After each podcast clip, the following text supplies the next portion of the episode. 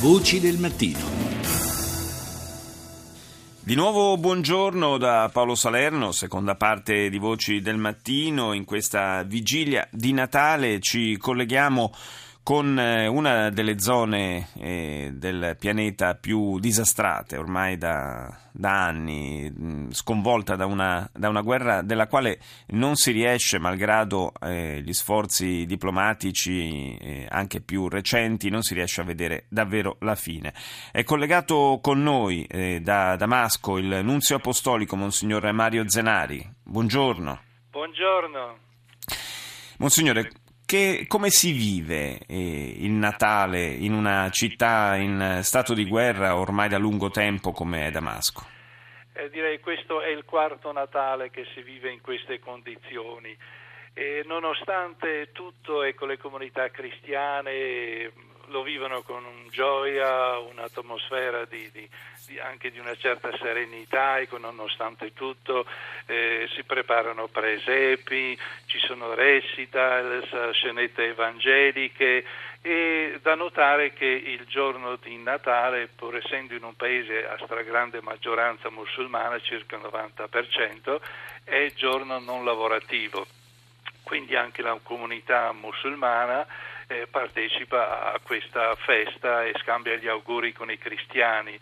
Eh, in alcune zone, in alcune parrocchie, devo dire che purtroppo ecco, non possono suonare le campane, non si possono fare i presepi, ecco, sono quelle parrocchie, alcune parrocchie che si trovano in uh, zone sotto il controllo dei jihadisti.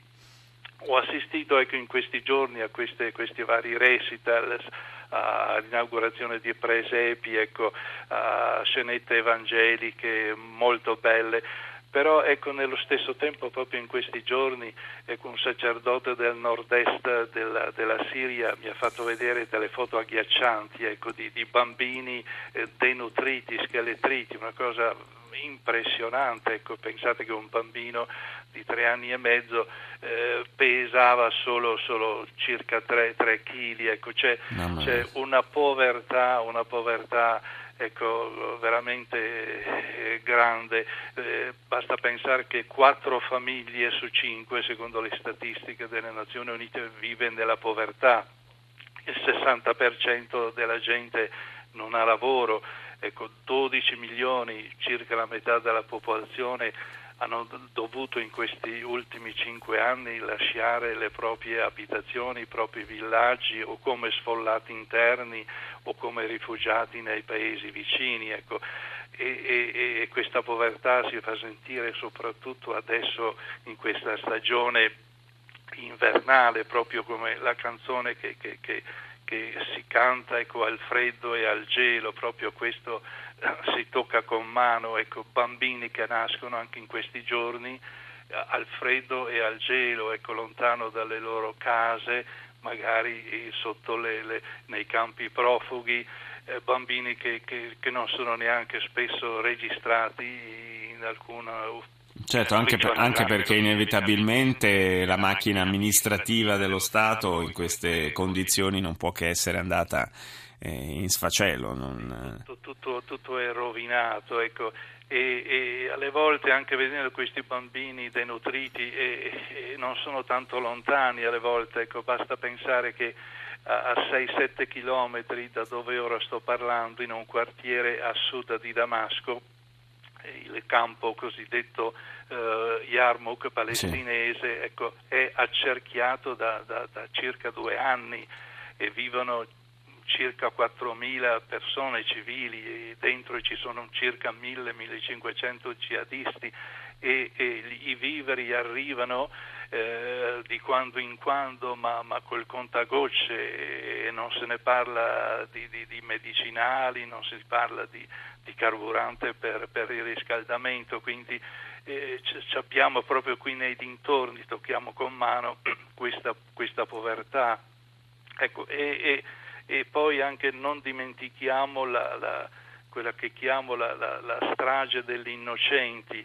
Ecco, questa, questa, guerra che ha fatto ormai circa 300.000 morti, ecco, ci sono tra questi circa 10.000 bambini e ragazzi che sono morti o sotto le macerie o colpiti da schegge, pensiamo poi ecco diversi che sono stati anche colpiti nel fisico e ne ho visti qui nei vari ospedali di Damasco qualcuno che ha avuto gli arti amputati, le gambe, qualcuno che ha perso l'occhio. Ecco.